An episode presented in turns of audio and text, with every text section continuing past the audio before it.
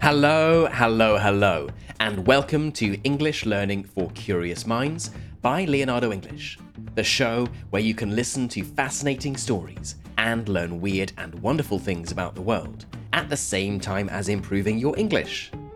I'm Alastair Budge, and today is part three of our three part mini series on the theme of Halloween. In case you missed them, in part one, we looked at the bloody history of vampires, and in part two, which was one of our member only ones, it was the hair raising history of a werewolves. Today, we are finishing the miniseries with witches. It's a tragic story of superstition, of sexism, and how a misunderstanding of science led to the murder of thousands of innocent women. But before we get right into today's episode, I want to remind you that you can become a member of Leonardo English and follow along with the subtitles, the transcript, and its key vocabulary over on the website, which is leonardoenglish.com. Membership of Leonardo English gives you access to all of our learning materials, all of our bonus episodes, so that's more than 300 different episodes now, as well as two new ones every week, plus access to our awesome private community where we do live events, challenges, and much, much more. So, if you are ready to take the next step on your English learning journey, the place to go is leonardoenglish.com. Okay, then, let's get started with the wicked story of witches. Our story starts in the village of Salem in Massachusetts, in America. Between 1692 and 1693, over 200 people out of a population of roughly 500 were accused of witchcraft, the use of magic. Ten years after the last witch would be executed in England, across the pond, in America, witchcraft hysteria was at its peak. The event would become known as the Salem Witch Trials, arguably the most famous witch trials in history. It all began after two young girls in the village, Betty Parris and her cousin Abigail Williams, started experiencing horrible episodes of seizures, screaming, and pain throughout their bodies. They even crawled under furniture, threw things around their home, and made strange sounds. Understandably concerned, their family brought a doctor to the girls. He could not find anything physically wrong with them, and his diagnosis was that they must be cursed by witchcraft. And soon others around the village would slowly start to exhibit the same symptoms. It did not take long for rumours of witchcraft to spread around Salem, and villagers would accuse each other of using magic to harm one another. Soon enough, the trials and executions started. The first to be executed was a lady called Bridget Bishop, after it was decided that it was she who had cursed the two young girls and had also attacked various other members of the community. As the trials continued, the two young girls began to make other accusations. Fingers were pointed, and suspicions continued to grow. This cycle continued until hundreds had been accused, imprisoned, tortured, and, in some cases, killed. Twenty of the accused, fourteen of which were women, would face death by hanging. One, an 81 year old man called Giles Corey, who was accused of witchcraft along with his wife, would escape the hangman's noose. I'm afraid, though, hanging would have been a blessing for Corey. He was to suffer something much worse. Corey was what's called pressed, that is, being slowly crushed to death under a wooden board as weights were added one by one. Five others were also accused, including two infant children who died in prison. The village even had two dogs killed on suspicion of witchcraft. Yes, even children and dogs could not escape the hysteria of Salem. So, what do historians think really happened? If these poor women weren't actually witches, which of course they weren't, why did they behave in such a strange way? In the 1970s, a historian called Linda Caporael had an idea. She proposed that the village had been suffering the effects of a strange fungus, rye ergot, that had grown on the wheat that they used to make bread. This fungus has been described as nature's LSD, and it causes all of the symptoms the villagers were experiencing. Essentially, everyone in the village was on hallucinogenic drugs, causing them to behave erratically. But, of course, in 1692, there was no way these people had any awareness of this, so it was witchcraft that was to blame. So, this all begs the question what exactly were they being accused of? What was a witch? Why was it so bad? And why was being one punishable by death? The ideas around witches at Salem had been brought over by European settlers throughout the previous century, and were the result of a long history of pagan beliefs. And while the idea of witches does exist in cultures across the globe, today we will be discussing European witches. A defining feature of these witches was that they could be any ordinary person who practices magic. In contrast, many other traditions and beliefs see witches as beings with inherent supernatural powers. These European style witches were usually women, but could occasionally be men, children, or even animals. And fundamentally, their use of magic was believed to make them a follower, or even worse, a lover of the devil. Yes, some people were convicted as witches on the basis that they had sex with the devil himself. Clearly, this was difficult, impossible to prove, but there were plenty of signs that people came to believe indicated that someone, typically a woman, was a witch. Women who were old, women who had no children, women who had too many children, women who talked to themselves, who had pets, who did not attend church, who were too sexual, who were too intelligent, too ugly, too unfashionable, too rich, or too poor. Any of these things could lead to suspicions you were a witch. And I'm sure many of you are thinking that you too could have faced accusations of being a witch. These are not exactly a set of rare criteria. And although being a witch and follower of the devil was clearly a bad thing to be accused of, ideas of women with positive supernatural powers have existed almost since the dawn of time. In ancient Greek mythology, for instance, there were figures such as the goddess of magic, Hecate, or her daughter, the enchantress Circe. These mythical women were known to use magic both for good and evil. And for thousands of years, there was this distinction between black and white magic, good and bad magic. Pagan beliefs involved the use of both black and white magic, with white magic associated with healing and a legitimate and celebrated practice often carried out by women. In contrast, black magic was typically thought to be spells that were intended to do harm, to damage someone. But by the 1200s, such beliefs were being stamped out in Europe by the Catholic Church, which declared that all magic was heretical against Christianity. It might have been declared heretical, but it didn't disappear altogether.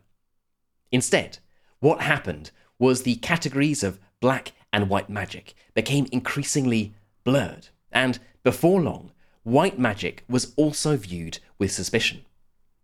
This was only made worse by misunderstandings about the spread of disease, most notably the plague, the Black Death.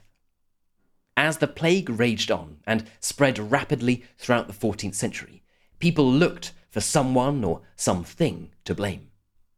Perhaps unsurprisingly, in many instances, it was those women who had been involved in magical healing that were believed to be responsible for the outbreaks of disease. And this was only made worse whenever there were poor harvests or diseases that also affected cattle. So, as a result of the church's new views on magic and years of suffering due to plagues, frustrations had reached an all time high by the 15th century. And as there was minimal evidence required for someone to be proven to be a witch, it was a useful accusation for anyone you wanted to get rid of. Joan of Arc, now a patron saint of France, claimed she was acting under divine guidance, which led her to being tried for witchcraft and burned at the stake in 1431. And this rising anti witch feeling even led the Pope to announce measures to be taken against witches in the form of something called the Malleus Maleficarum, or the Hammer of Witches, which was written in 1487. The book was written by a Catholic Church official, and it represented the Church's official views on witches and how to capture, torture, and execute them. Basically, it was a guidebook for witch hunters, and it led to many witch hunts and the deaths of thousands of people for centuries. It's estimated that over 16,000 people in Europe were executed as witches between the years of 1300 and 1850. Many thousands more were accused and tortured, and likely died during torture or in prison. And it was the Malleus Maleficarum, this book, that laid out the basis for these accusations. And it was also this text that firmly established the identification of women with witches. The book is an incredible piece of misogyny, sexism towards women, and included many of those ridiculous witch warning signs I mentioned earlier, such as intelligence, fashion sense, and age. Another characteristic the book highlighted was disfigurement, and this was believed to be a sign of the devil's touch, which is where the image of witches with warts on their noses or hands comes from. However, it wasn't only old women with warts that had to be afraid of being accused of witchcraft. Young and old, beautiful or covered in warts, anyone could be accused of being a witch. And looking through this guidebook, it's clear that many of the signs of being a witch were simply signs of a woman not conforming to the expectations of the patriarchal or male dominated society. For example, a woman who was too intelligent or too rich would not be as easy to control by her husband. But a woman who was too poor was not worthy of a husband, and would either grow old alone and childless, therefore arousing suspicion, or enter into the typical female role of midwifery or weaving, which might also lead to suspicion. So, given the book's extremely general witch criteria, it's not surprising that it led to countless accusations of witchcraft, which led to hundreds of trials and countless executions, far worse than those seen at Salem. These trials, which took place across Europe, were large, continuous events that spanned many years due to the sheer amount of those accused and the long, painful process of imprisonment, torture, and confession. Whole villages could find themselves involved in trials, with hundreds accused, despite very little or no evidence. The very worst of these trials took place in Germany, the country responsible for executing over 40% of all Europeans accused of witchcraft. One of the worst examples in Germany was the Würzburg trials, which took place between 1625 and 1631. These saw 900 people, 400 of which were children, burnt at the stake for being witches. The accusations ranged from the disgusting to the ridiculous, with children accused of intercourse with demons and people condemned for humming a song in honor of the devil. It's not hard to see how these trials could end up involving thousands of people when you could be accused for simply humming a song. And it was not just villagers accusing one another. Even monarchs, kings, and queens pointed the finger. For example, in 1519, King James VI of Scotland, who was soon to become King of England too, blamed witchcraft for his recent misfortune at sea. King James had attempted to sail from just north of the English Scottish border to Copenhagen in order to marry his future wife, Princess Anne of Denmark. However, on his journey, his fleet was met with a terrible storm which forced him to stop and take refuge in Norway. Did he consider for a moment that this might be the typical weather of the stormy North Sea? No, of course not. He blamed the disaster on witchcraft, and the event started the king's lifelong obsession with magic, witches, and demons. First to be blamed for the storm was a lady called Geillis Duncan, who was burnt alive at the stake after she confessed following days of torture. Soon after, around 70 others would follow in her footsteps, many of whom she had been forced to name while being tortured. Perhaps unsurprisingly, whenever one of these poor women was being tortured and pressurized to name other fellow witches, they would name dozens of people in an attempt to stop the pain. The torture that people accused of being witches faced was truly horrific. Sometimes the victim was forced to stay awake for days and days until they were delirious and they confessed. Other more violent methods included whipping or crushing their legs, fingers, or toes with clamps. And we know that Geillis, the woman who was accused of causing the storm in the North Sea, had suffered all her fingers being crushed. Another common punishment was the ducking stool, and this is, I'm afraid, Yet another example of the deck being stacked, the system being rigged against women. This was designed specifically for women, and the victim would be strapped to a chair, which was then submerged in freezing water for whatever amount of time the judges believed necessary.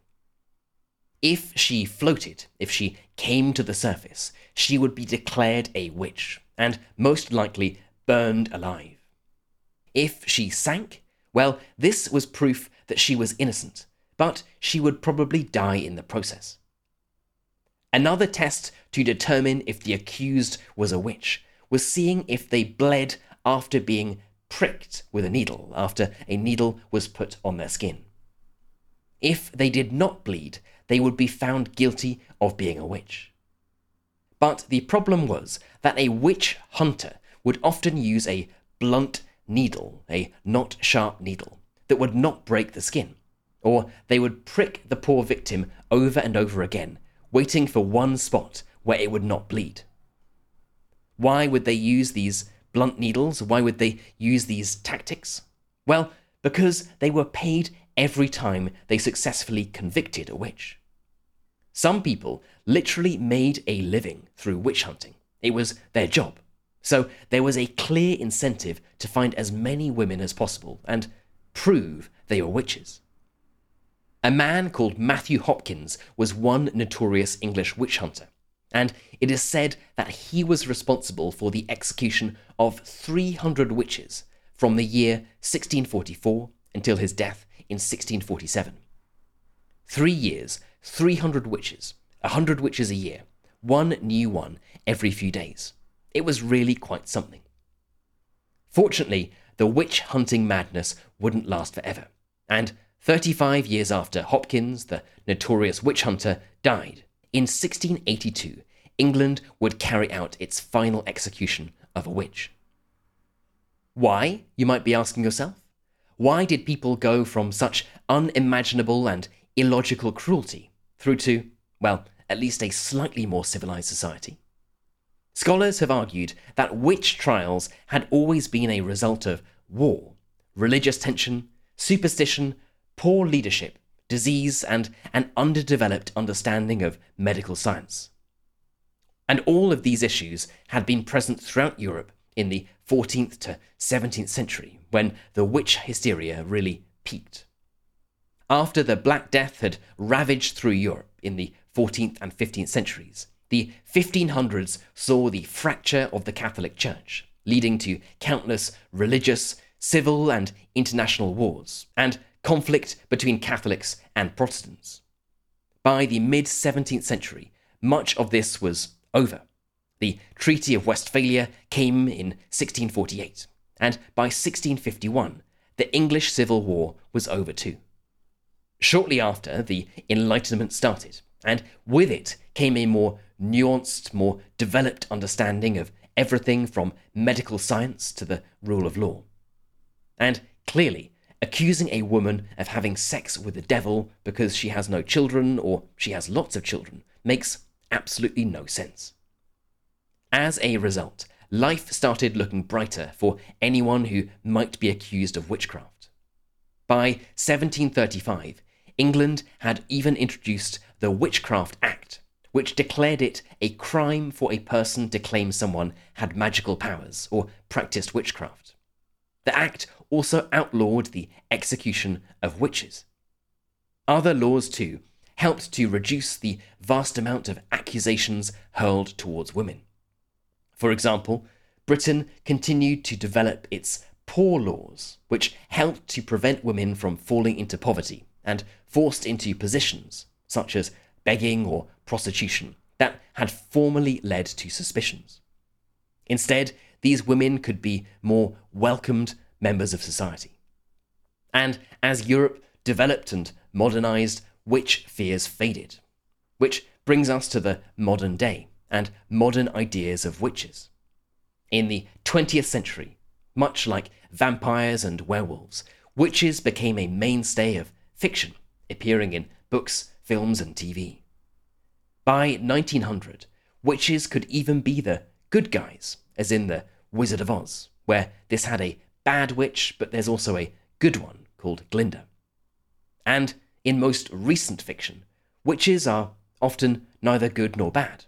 As you'll know, the most popular children's book series in history, Harry Potter, is all about wizards and witches. But outside of the world of fiction, in the real world, we can also, interestingly, see a rebirth of witch culture, or at least interest in witchcraft and paganism. One survey in 2008 found that there were 340,000 people identifying as pagan in the United States. By 2014, another survey found 1.5 million, a staggering increase. This modern paganism has similarities with the white magic we talked about earlier. It uses herbs and healing, and can also involve fortune telling and spells. There's even a whole subsection of TikTok dedicated to this, called WitchTok. Now, it is chilling but fascinating to think about how tens of thousands of women were killed only a few hundred years ago for doing absolutely nothing wrong for having committed the crime of being too poor or too rich, having no children or having too many, and who would have never even dared to experiment with any kind of magic like this. And now, in the 21st century, there are millions of people who are doing it, free from persecution, even though we have plenty of evidence that there is no scientific basis behind it. So, the next time you see someone wearing a witch costume, or someone talking about spells or white magic, you'll know that the story of witches is, in fact, one of misogyny, of the murder of women of all ages, and it's a story that goes a lot deeper than cheap black hats. Okay, then, that is it for today's episode on witches, and with it comes the end of this three part miniseries on the theme of Halloween. As you'll have seen with all three, the stories of vampires, werewolves, and witches are partly one of an innate human desire to create mythical creatures, but partly as a way to make sense of the unknown. As always, I would love to know what you thought of this episode and of this mini-series in general. Do you have any interesting stories about witches or witchcraft from your culture? Were you surprised by the elaborate histories behind what have become simple Halloween costumes? I would love to know, so let's get this discussion started. For the members among you, you can head right into our community forum, which is at community.leonardoenglish.com, and get chatting away to other curious minds. And as a final reminder, if you enjoyed this episode and you are wondering where to get all of our bonus episodes, plus the transcripts, subtitles, and key vocabulary, then the place to go for that is leonardoenglish.com. And if you aren't yet ready to become a member, but you would like to do something to support the show, then I would love for you to think about leaving a review or a star rating on your favourite podcast app. It takes less than 30 seconds to do, but they are super helpful, and each one brings a smile to my face. You've been listening to English Learning for Curious Minds by Leonardo English. I'm Alastair Budge, you stay safe, and I'll catch you in the next episode.